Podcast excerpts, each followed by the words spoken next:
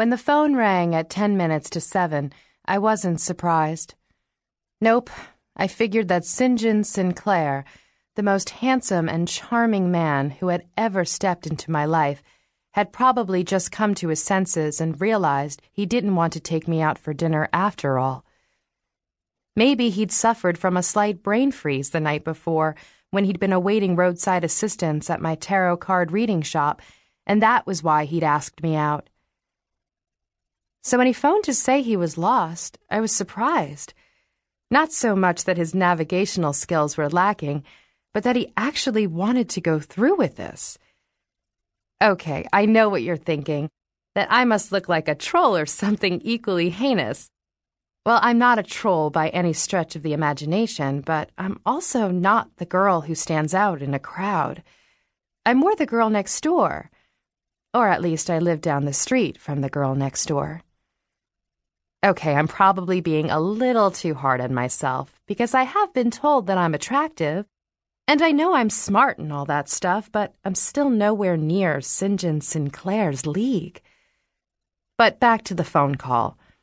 After Sinjin said he would be at my door shortly, I hung up and then stood in the center of my living room for a few minutes like a space cadet, gazing at the wall until I'm sure I looked like a complete and total moron.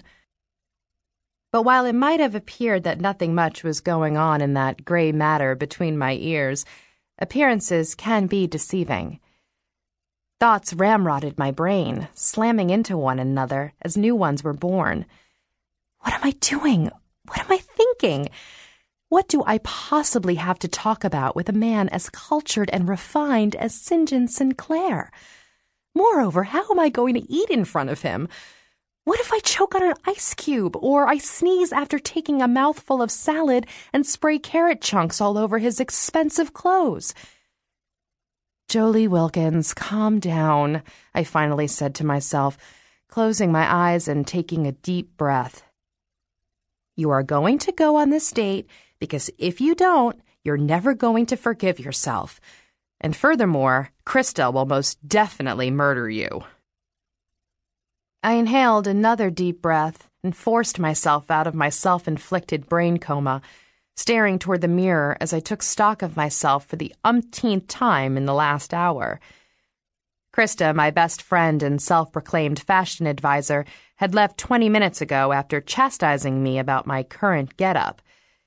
Yes, she'd tried to force me into what amounted to shrink wrapping, complete with stiletto heels that were so narrow they could double as weapons. Then, after that attempt had failed, she tried to get me to go with a flame red corset dress that was so tight I couldn't walk, and breathing was out of the question. So, yes, I defeated the raunchy clothing demon, but I couldn't say I felt very good about my victory. I sighed as I took in my shoulder length blonde hair, and the fact that the curl Krista had wrestled into it only minutes before was already gone. It could be described as limp at best. My makeup was nice, though. Krista had managed to talk me into a smoky eye, which accented my baby blues and she'd also covered the freckles that sprinkled the bridge of my nose while playing up my cheekbones with a shimmery apricot blush. She'd lined my decently plump lips in a light brown and filled them with bubblegum pink lipstick, finishing them with a pink gloss called Baby Doll. There was a knock on my front door, and I felt my heart lurch into my throat. I took another deep breath and glanced at my reflection in the mirror again trying not to focus on the fact that I was anything but sexy in a black amorphous skirt that ended just below my knees, black tights, and two inch heels. Even though my breasts are decently large, you couldn't really tell in my gray turtleneck and black peacoat. Maybe I should have listened to Krista. Another quick knock on the door signaled the fact that I was dawdling.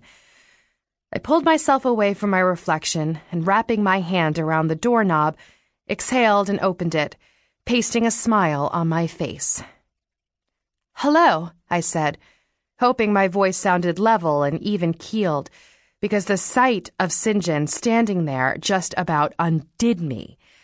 A tornado was rampaging through me. Tearing at my guts and wreaking havoc with my nervous system.